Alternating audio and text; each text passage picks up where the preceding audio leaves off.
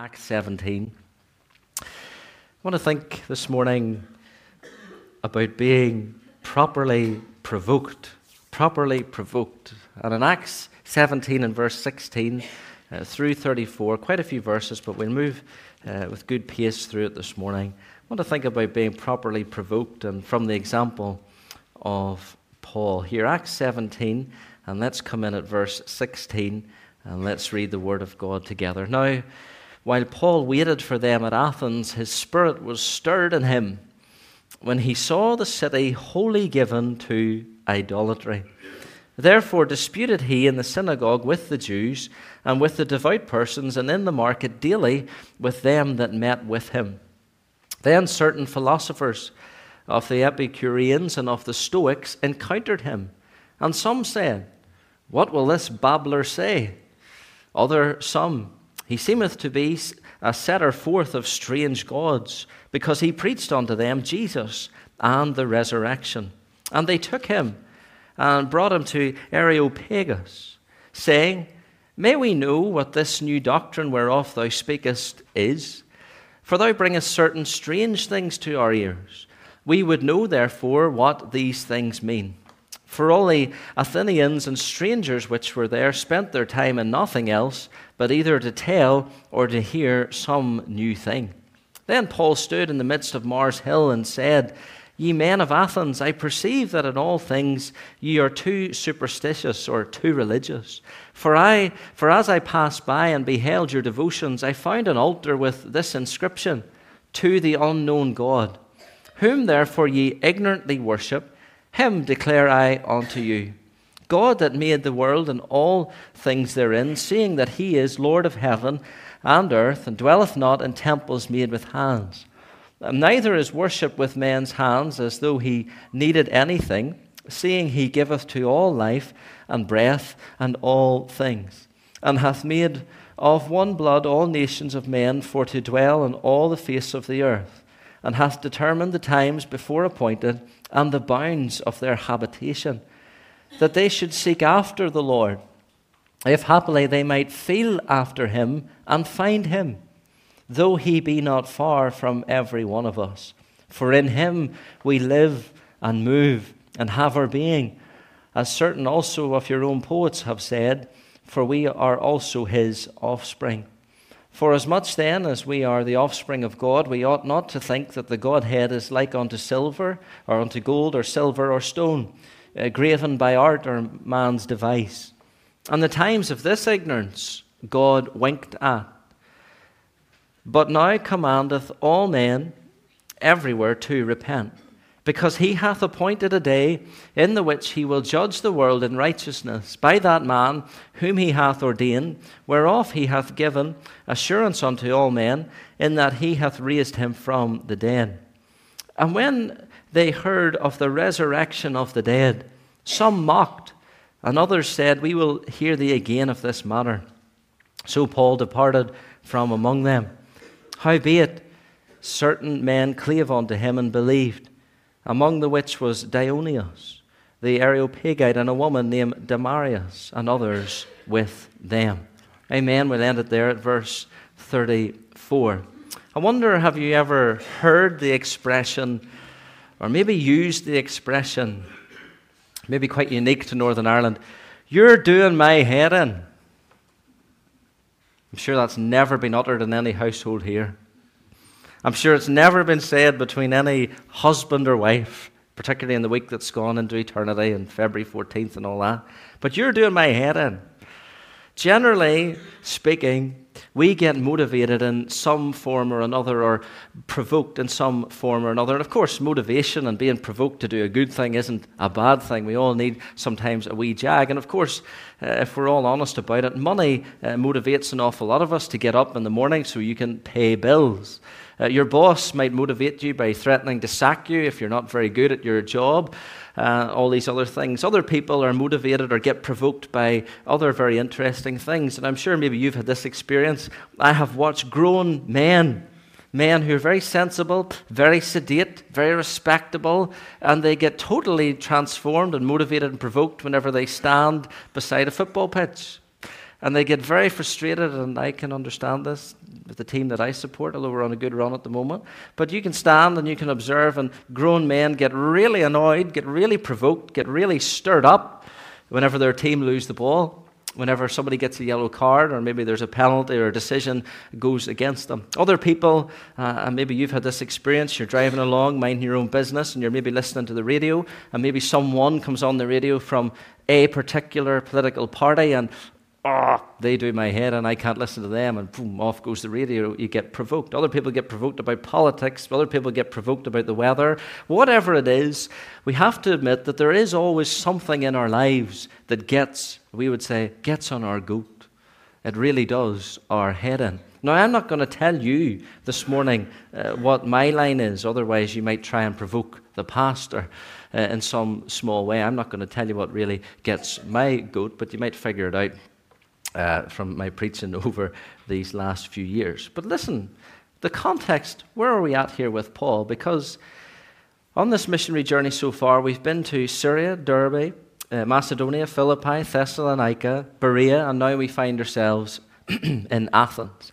And what we have to understand about Athens at this particular time and why Paul would go to preach what he would preach, and we'll hopefully look at that this morning, we have to understand that at this particular time, Athens and Greece was probably at the pinnacle in terms of literature and knowledge for sculpture, for architecture, philosophy, all these different things. It was probably at the absolute pinnacle it was the best. Maybe some of you have been uh, to Athens or to Greece and you can understand and you can still see the remnants of some of the tremendous architecture and sculptures. What always amazes me about those things of all those years ago. They didn't have computer programs or models to figure out how to design all these things. They didn't have, uh, what is it you boys in the farm use, manitous and all these different things to lift stuff up high. How on earth did they get all that, all that stuff up high, and how on earth is it still standing? It's an incredible feat of, of human engineering with all the limitations.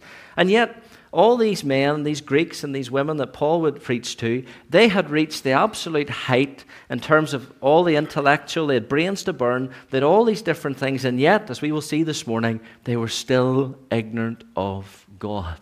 They were still ignorant of God. They didn't know God. And so there was a day when Paul would challenge them afresh. The first thing that I want you to see here is Paul's stirring. Look at this in verse 16 through 21, because an awful lot of people will, if you like, gloss over these verses and they come straight down to verse 22, where he's in the middle of Mars Hill, and people quite rightly say it was a tremendous uh, sermon and message from Paul and all the rest of it. But I want you to see what motivated, what provoked Paul to be able to preach like that. And we'll see that here in these verses 16 through 21. There was something that led to that great message. There was a pure motive behind it. Paul was stirred. He was provoked to do something about it. Now, let me ask you a question just before we get into the text this morning. What motivates you in the assembly? What stirs you for service? What motivates you for the meeting? Uh, what, what is your provocation for preaching or proclaiming the gospel if that's what you're involved with? I want you to see, first of all, here in verse 16, there was waiting. Look what happened to Paul. Now, when Paul waited for them, who, what's he talking about here? Well, you can see here in verse 15, uh, they, and they that conducted Paul brought him unto Athens, and receiving a commandment unto Silas and Timotheus, for to come to him with all speed, they departed. So Paul was waiting on his trusted colleagues. He was waiting on his allies, his backers in this missionary journey. He was waiting. You see, one thing I want you to notice here you might be here this morning and you might feel that you are in a season of waiting. You might feel that you're maybe, as it were, in between roles for the Lord Jesus Christ. You might feel that uh, maybe some element of ministry that you're involved with, either here or outside the assembly, that has naturally finished or come to a conclusion, and you're waiting for the next thing to open up for you, and you're in this in between period, you're waiting. But I want you to see that even when Paul was waiting, he, he wasn't being idleness. I want you to see, because in verse 16, he wasn't just waiting, but he was watching. Now, look what happens here. While Paul waited for them at Athens, look at this carefully, his spirit was stirred in him when he saw the city wholly given to idolatry. See, Paul would have been walking around that city of Athens, and he began to notice that everywhere he looked, everywhere he turned, there were gods. There were gods all over the place. Uh, some people reckon that there could have been, or estimate, as many as 30,000 gods that people would have worshipped in the city of Athens. They were completely given over to idolatry, and in fact, as we will see, and whenever we come down to uh, verse 23, they even had an altar with the inscription to the unknown God. They were so concerned that maybe they'd missed out a God somewhere along the line that they made this altar to the unknown God, and that would cover that base, and they wouldn't get caught out. They were completely given over to worshipping all these gods. One person has said it was easier to find a god in Athens than it was to find a man. There were gods everywhere. The place was completely given over to idolatry. And yet, with all their worship of these gods, for all the worshipping of images and these different things that they had constructed, they were still empty inside. Now, did you see that little phrase there? His spirit was stirred in him. That phrase can be translated as vexed or provoked or stabbed. Paul was greatly stabbed. He was pricked in the heart. He was so hurt by the sight of these people enslaved in their idolatry, caught up, bound up in their sin, and going to a lost eternity. And he wanted to do something about it.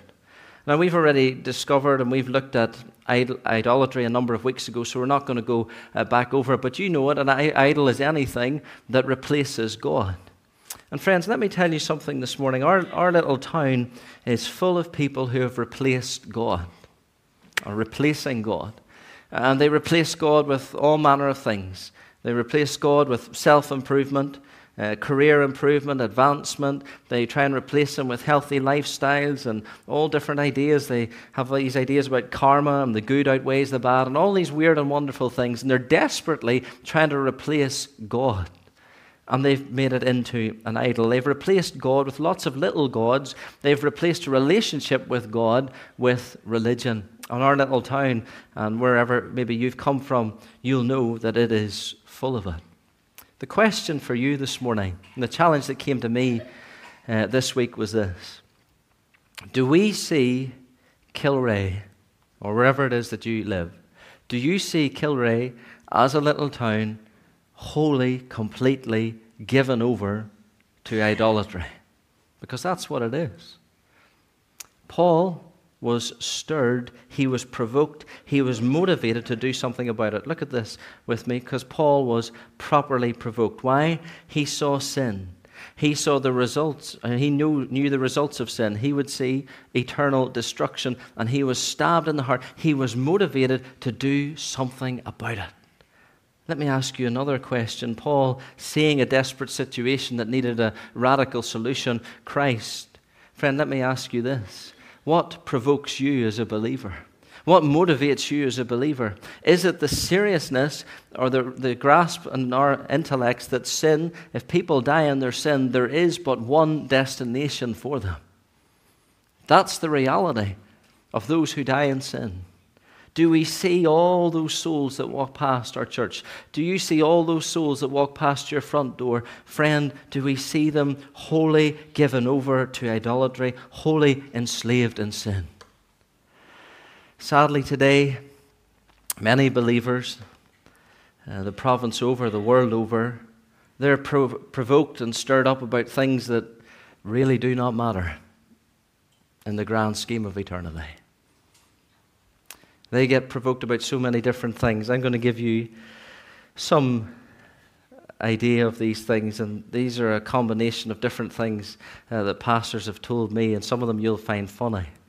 Some believers get provoked about the length of the morning meeting. Uh, some believers, one pastor told me, he got an eighting one day at the door for the colour of his shirt. Pastors should only preach in white. Guilty as charged. It wasn't here. I didn't get the it, and it was somebody else. He should only preach in a white shirt. The pastor shouldn't preach without his jacket on. Guilty as charged. I didn't get that here. That was somebody else. The loudness of his tie. I'm not doing very well, am I? They get provoked if somebody's in their pew or their bench or their parking space. They get provoked if something's not done this way or it's done another way. They get all revved up about all manner and sorts of things. And yet, we never hear that same energy, that same revving up when it comes to the prayer meeting, pleading for their lost souls of their loved ones. Friend, we all want to see growth in the church, but friend, if we aren't properly provoked to see the true need, lost souls, wholly enslaved in idolatry and sin, we'll not see it. I mentioned this quote on Wednesday night by Leonard Ravenhill, and he said this Hell is burning and the church is sleeping. Hell is burning and the church is sleeping. I'm going to uh, amend it slightly. For many cases in many assemblies, hell is burning and the church is murmuring. That's the difference. Paul was properly provoked. Friend, are you properly provoked? Are you motivated? Do you really see what the work needs? Or has the enemy been able to use you to undermine the work? Folks, you know, we have so many misplaced priorities or trying to push what we think is important. And you know what? The devil loves it because the work is impeded. Paul had the vision of lost souls. He had the solution, like you and I do. And you know what the solution is? Solution isn't in the pastor. The solution isn't even within yourselves, although we all bear responsibility. The solution is Christ. And the solution is preaching Christ and getting people out under the sound of the gospel. Paul didn't come to Athens as a sightseer, Paul went to Athens as a soul winner. He went there to confront men with the claims of the eternal God who had revealed himself in the person of the Lord Jesus Christ. So Paul would begin to preach. And you know, the idolatry, when Paul saw that need, he was stirred, he was properly provoked, and it brought out some of the best preaching that Paul has ever done that we have on our pages. Folks, whenever we get it, sometimes we don't get it. I heard the story of uh, two old dolls in the supermarket, and uh, they hadn't seen each other in a while, and they met each other in the frozen goods section. And one of them came up to the other one and says, Well, how's things? said, No, not too bad, not too bad. She says, How's Bertie? Oh, Bertie's dead. Oh, is he? I'm sorry to hear that. What happened? Well, I went to make my dinner and sent him out to pull a few carrots, and he was out in the garden, and sure, he just keeled over and he died. Oh, what did you do? Oh, sure, what could we do? Sure, we oh, had to open a tin of peas. She didn't really get it, did you? And friends, you know, until we get it, until we really get what matters, not all the petty rubbish the devil uses to distract us, we'll never get stirred, we'll never get motivated, we'll never be provoked to share Christ like you've never done before. Another brother prayed in the prayer meeting this morning, and I'm glad whenever these things happen because it confirms the message. But, friends, this town has the capacity to be turned around for Christ. Did you know that? I know demographics are against us. I couldn't care less about who's who in the town. I know demographics are against us, but, friend, it's not against Christ. The power of Christ is able to save anyone who calls upon the name of the Lord, and we'll see that. Paul began to boldly proclaim. Look what he does here. He not only was waiting, but he was watching, but then he was uh, working. Look at verses 17 through 18. What did he do? Paul didn't uh, get on the phone back to Paul and or to Silas and Timotheus and give off and say, This is desperate here. This whole place has gone to pot. We've no hope here. What did he do? Look at verse 17.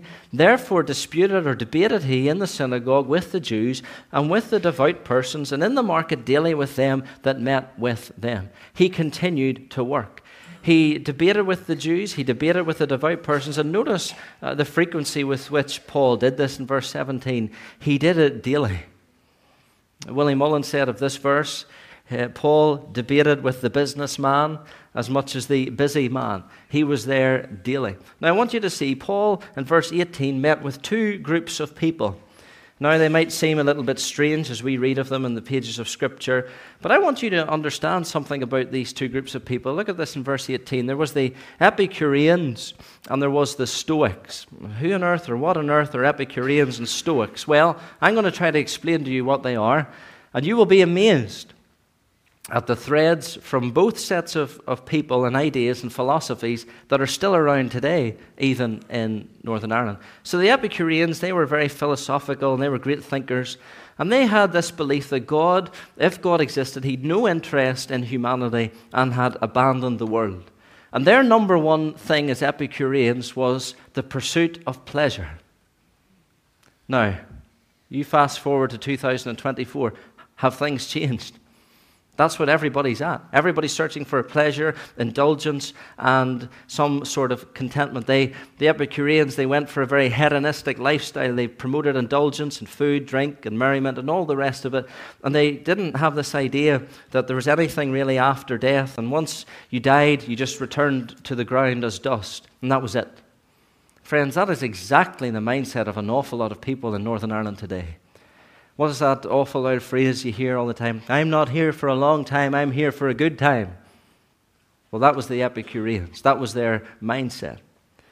There's no consequence to your actions. You've one trip round the sun, you're here, and you'll be gone, so enjoy yourself. And then there were the Stoics. And they were a little bit opposite to the Epicureans, and they had this very indifferent attitude towards life. They believed in what's known as emotional detachment. So they took away joy and they took away sorrow. They just had this sort of middle ground. And they just had a very cynical view of life and they just didn't really want to have anything to do with life. They didn't see or take pleasure in things. They didn't take sorrow in things. They were very indifferent. And friends, incredibly, we still see that today. Uh, people in our society, you try to witness to them, you tell them about uh, heaven, you tell them about hell, you tell them about their need to be saved, and an awful lot of the time they'll just go, Yeah. So what? You know, they're completely indifferent. It doesn't seem to register, it doesn't seem to come home. And they're very, very detached. And then in verse 18, there's something else that I want you to see. Paul not only dealt with the philosophers of the day, and notice what they said to him here in verse 18. And maybe this, some, this, is what some of you say as you come into church on a Sunday morning. And some said, What will this babbler say? What's the babbler going to say this morning? Well, that word babbler in the original, it refers to a seed picker or someone like a wee bird picking up the seeds. And it was a term that was used all those years ago to belittle Paul, trying to say, look, he's insignificant, he's very foolish, he's very small. We're intellectual, we've got our philosophy, we've got our ideas about life, and we've it all sorted out. And who's this boy coming along now to tell us about the cross, about Christ? And friend, surely we see both sets of ideas in our society today. And what is the solution? Well, we're about to see it. The solution is the preaching of the cross. Never worry about snobbery, intellectually or otherwise, but we preach the cross. Then there was wonder. Look at verses 19 through 21. You see, Paul would have had and did have an exceptionally brilliant mind. There is no doubt about it. Maybe the best mind of his generation, and maybe outside of Christ, maybe of all time. And of course, look at verse 19. They took him and brought him unto Areopagus, saying, May we know what this new doctrine whereof thou speakest is. Look at verse 20. You, you're bringing strange things to our ears. We would like to know, therefore, what these things mean. And then in verse 21, it tells us that the strangers which were there spent their time in nothing else but either to tell or to hear some new thing. They were always completely uh, looking at and trying to consider this new idea that would come around. But not Paul. He had a wonderful pushing towards Christ. Yes, Paul had an intellect, he had a great mind, but he submitted his intellect, his personality, everything to God. He just gave that all over to God. Wonders there's somebody here with a great mind. Wonders there's somebody here with great intellect. Wonders there's somebody here with, with great resource in terms of uh, mental thinking and all the rest of it. Have you given it over to the Lord? You given everything in your life over to the Lord? Say, everything that I have, materially, intellectually, emotionally, physically, Lord, it's yours. Use me whatever way I can. That's the way Paul was. Now, here's the second point I want you to bring to bring to you this morning. Paul's sermon. Look at verse 22 through 34. Now, what Paul does here in these verses is actually a wonderful way to deal uh, with witnessing. Now, one thing I want you to remember Paul gets on the offensive, he doesn't stay defensive. See, the problem in a lot of churches today is this we're all in survival mode. We're all in survival mode. We're worried about all sorts of things and not being able to survive one way or another. And the church is in survival mode. And whenever you're on the defense, you're actually more vulnerable. The church needs to go on the attack. You need to go on the attack. So what? If your family think you're mad in the head? So what if people ridicule you and mock you in the workplace for your stand for Christ? So what? Is it not better to be with Christ? Friends, I don't know about you. And I know things like this is easy to say from a platform, and you might, mm, that's good, that's good. But, friend, I'll tell you this I'd, be, I'd rather be in the valley with Christ than be on a mountaintop alone. I don't know about you. But Paul's sermon he takes the offensive. He doesn't get defensive. He gets out of survival mode and he goes on the attack. Don't ever be intimidated by the crowd or who makes up the crowd. Never you worry about it. You speak out to Christ. Now look at this. There's declaration in verse 22 through 23. We're going to move quickly, so put on your seatbelts here.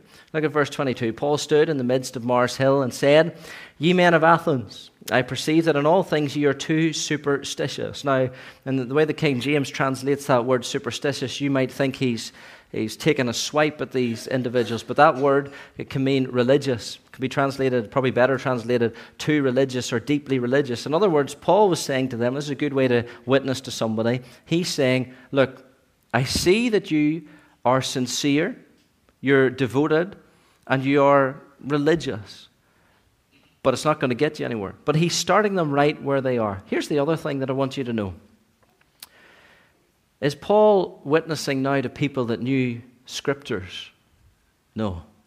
He's talking and he's speaking now to people who have no previous knowledge of the Word of God.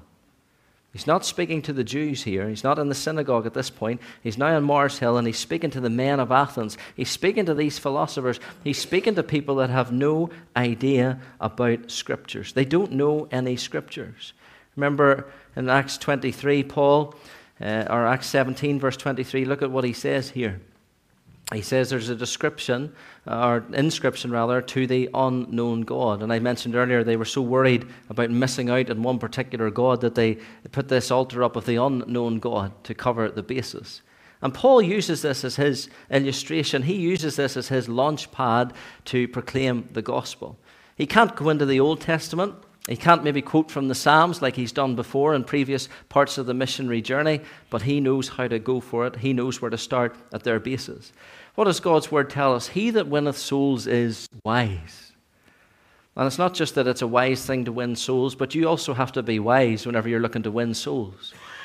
If you're looking to witness to somebody uh, that you know and that you love, uh, look at them Think about what they know about the scriptures. And as we mentioned last week, uh, Bible literacy and knowledge of the Bible in Northern Ireland, sadly, amongst unbelievers, is probably at a very, very low ebb. People don't know an awful lot about the scriptures anymore. And we just have to accept that reality. And that's why we sometimes have to change not the message, but maybe the method of our delivery and the delivery itself. We have to simplify things right down. No point in bombing into the gospel message and starting off and coming off with big terms. I'm putting myself under pressure for tonight, but no point jumping into the gospel and coming off with big terms about redemption and all these big, big words. What does that mean to anybody that's not looked at a Bible before? Or no knowledge in Sunday school or anything like that. You have to be wise. You have to think about the people that you're trying to witness to. Then look at something else. There was a description here, verses 24 through 31. Paul says, As I passed by, I beheld your devotion. Devotions, rather, I found an altar with this inscription to the unknown God, whom therefore ye ignorantly worship, him declare I unto you, God that made the world and all the things therein, seeing he is the Lord of heaven and earth, dwelleth not in temples made with hands. Paul sets out a wonderful thing. Paul says, I want you to, I want to teach you, I want to tell you about this God that you don't know. And you might be here this morning, or you might be listening online, and you don't know God. Well, I've got wonderful news for you because you can know God. You can know God. The Bible clearly teaches us it's possible to know God and to know Him in a personal way. Now, look at this with me. I want you to see there's a few things here that Paul lays out. I want you to see, first of all, he lays out Creator God. Look at verse 24. God that made the world and all things therein, seeing he is the Lord of heaven and earth, dwelleth not in temples made with hands. 25. Neither is worship with men's hands as though he needeth anything, seeing he giveth to all life and breath and all things. Paul's saying, Look, God is the God of creation. God is the God who has made all things. He's brought all things into existence. He uh, sustains all things. And when Paul said that statement, by the way, he didn't have the understanding or the appreciation of creation like you and I have. Now, don't do it right now, please. Hope you're not on your phones. But go home this afternoon to your phone or your computer, and you can have all the information about our universe that you can imagine. Just a few searches on the computer. You can look at the world all the way around the world. There's not one part of the world hardly that hasn't been photographed in some way. You can go on Google Earth and you can see all around the world. And Paul didn't have that. Yet we have that. We have that knowledge. You know, the people of Athens, they had some weird and wonderful ideas about where men came from. Uh, the people of Athens, they believed that humans emerged or came from the soil. In Egypt at that time, they thought that people, humans, originated from a white worm that crawled out of the Nile River. Now, you might be sitting there thinking, that's crazy, but friends, we have people today believe we came from the monkeys. Now, bearing in mind some of the antics of some of us, maybe they're not too far off. We people believe we came from the monkeys. They thought they came from the dirt. Other people thought they came from a white worm in the Nile. And friend, I don't need to remind you, and those of you who have children in education, you be very careful what they're being taught in biology because that idea of evolution, that theory, that uh, theory from the pit of hell is being promoted in the classrooms with absolute vengeance and no room for anything else. But, friend, let me tell you this. You might uh, be in a position, you might be in a place where you're being ridiculed, you're being mocked for your faith, for your stand. God Almighty has gone to the trouble of putting it down on the pages of Scripture. Genesis 1 and 1. In the beginning, God created the heavens and the earth. Well, He wasn't just creator. Paul just didn't lay out that God was the creator. But then look at 26. He is the appointer. Look at verse 26.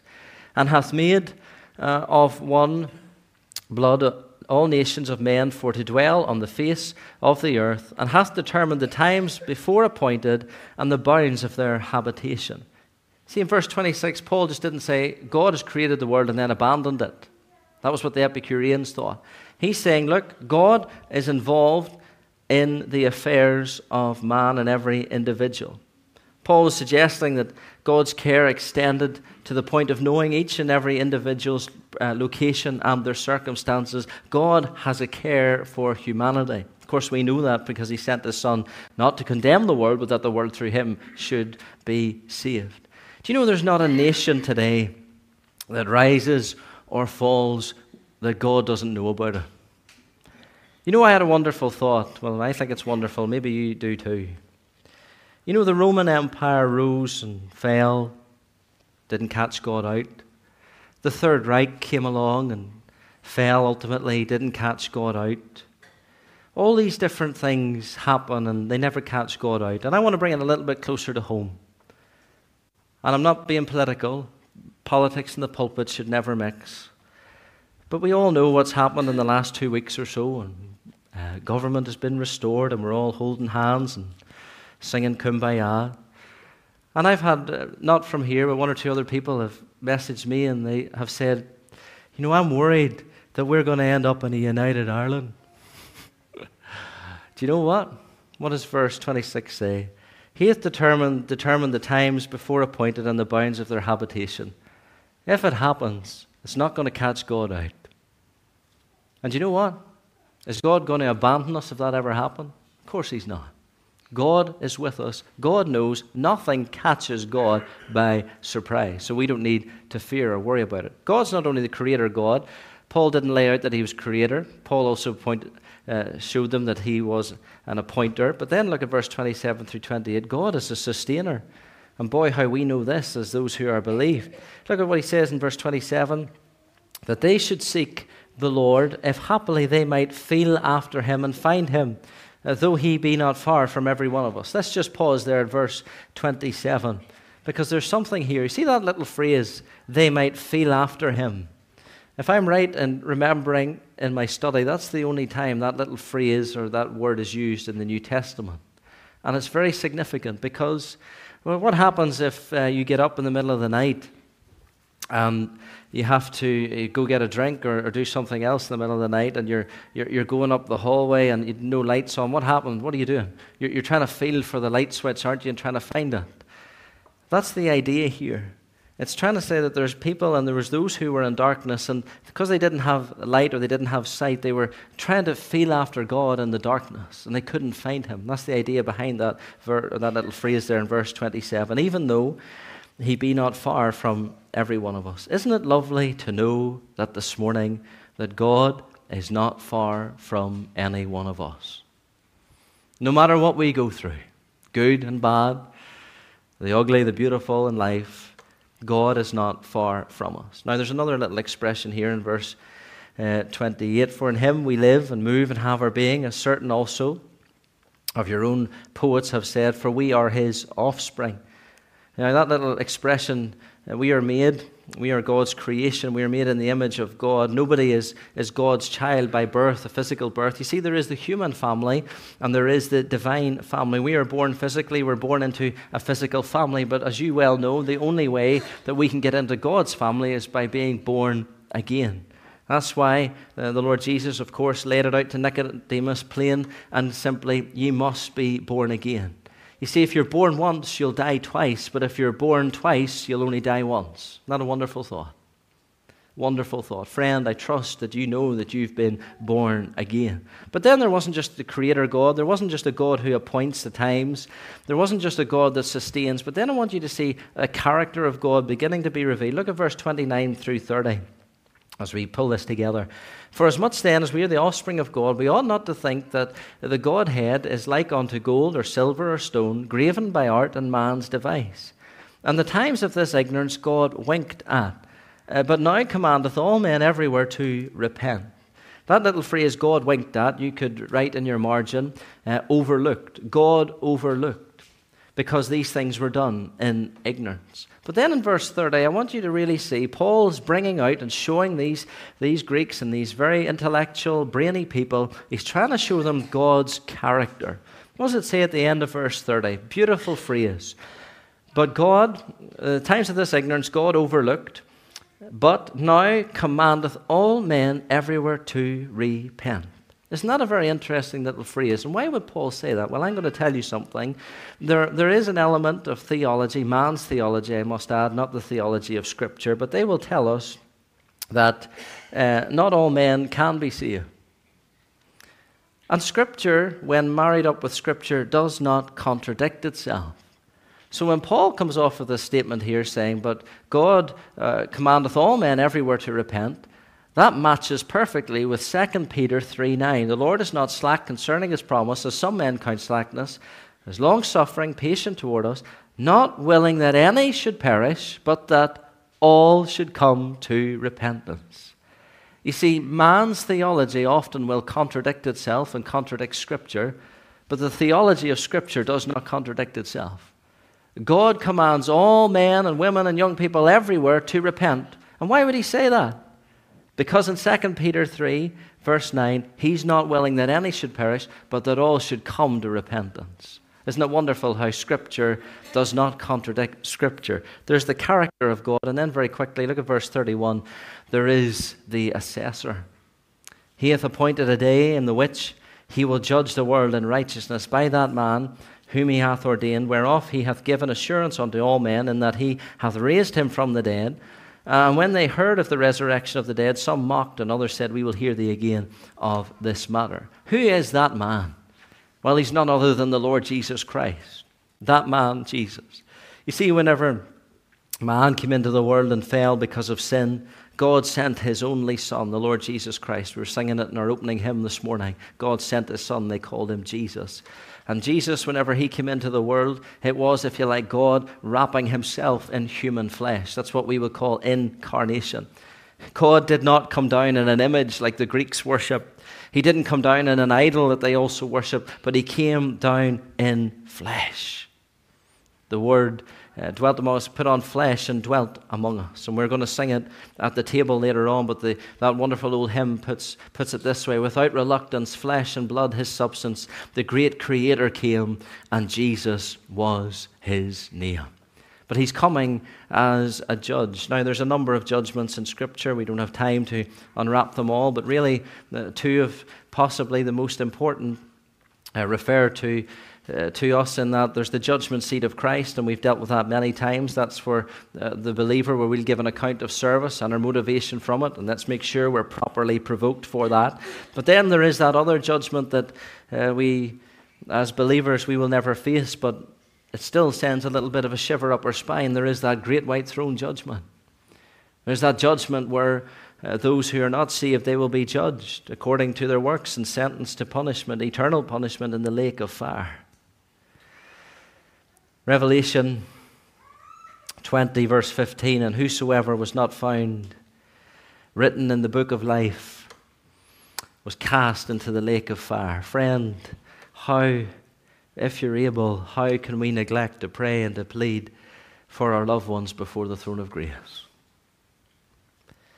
Someday, somewhere, sometime, there's going to be a judgment. That last song will have been sung, the last word will have been spoken, the last game will be played, uh, the last sale will have been made, the last battle will have been fought, and men will stand before God in judgment. It's a frightening prospect, isn't it? That great white throne judgment. But then, lastly, there is decision. Look what happens in verse 32 through 34. I'm pretty sure I've preached this in the gospel before, this little passage. And uh, I couldn't improve on the outline that I got before, so I'm just going to lay it out for you tonight or this morning. Look at verse 32. We have the mockers, there's the waiters, and the takers. Look at verse 32. When they heard of the resurrection of the dead, some mocked, some waited, We'll hear thee again of this matter. And then verse 34 certain men clave unto him and believed. You go to preach the gospel, you go to witness to your friend, your family member, that person that you work with. These are the three decisions that you will get, or the three reactions, rather, that you will get. You will get those that will mock you, you will get those who will deride you, they'll knock it off. Don't be so silly, I don't need religion, I don't need this. You will get those who will mock. You will get those who will say, Well, you know what? You have to say, that's very interesting.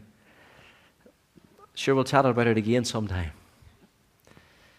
And then you get those who, verse 34, there's wonderful words. Certain men clave unto him and believed. Friend, I know most of us here are takers. If not all of us, we are takers of the wonderful Word of God how we need to pray and not be discouraged when we face the mockers, how we need not to be disillusioned and discouraged when people want to wait or hear it again. My friend, we need to pray that they would be believers. Remember, in the light of Paul's sermon, what led to that wonderful preaching of Paul? We haven't been able to do it justice this morning. Do you know what? Paul was properly provoked. Verse 16, if you look at verse 16 again, his spirit was stirred within him. Do you know Paul had exactly the same heart as his master. You know, in Matthew 9, verse 36, it's talking of Christ, but when he saw the multitudes, he was moved with compassion on them because they fainted and were scattered abroad as sheep having no shepherd. Paul had the mind, he had the motivation of his master. He was moved with compassion. He was provoked to do something about it. Do you know there's people not even a hundred feet from where I stand and where you sit. And if I could put it as bluntly as I can, they're walking past this church this morning and this evening. They're trundling past in their cars, and they're trundling to hell.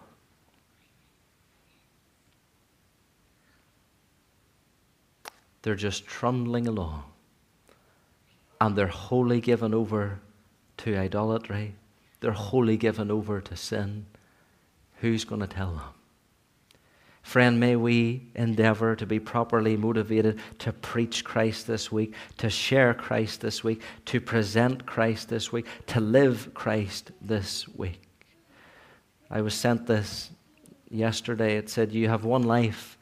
Don't spend it scrolling through everyone else's life. Don't spend it wishing you had someone else's life. Don't spend it comparing it to everyone else's life. Don't spend it competing with everyone else. Don't spend it talking about everyone else. Don't spend it recounting your mistakes. Don't spend it rehearsing your failures. Don't spend it focusing on your limitations. Don't spend it living in regret. Don't spend it paralyzed by fear. Don't spend it listening to the naysayers. Don't spend it living purposelessly.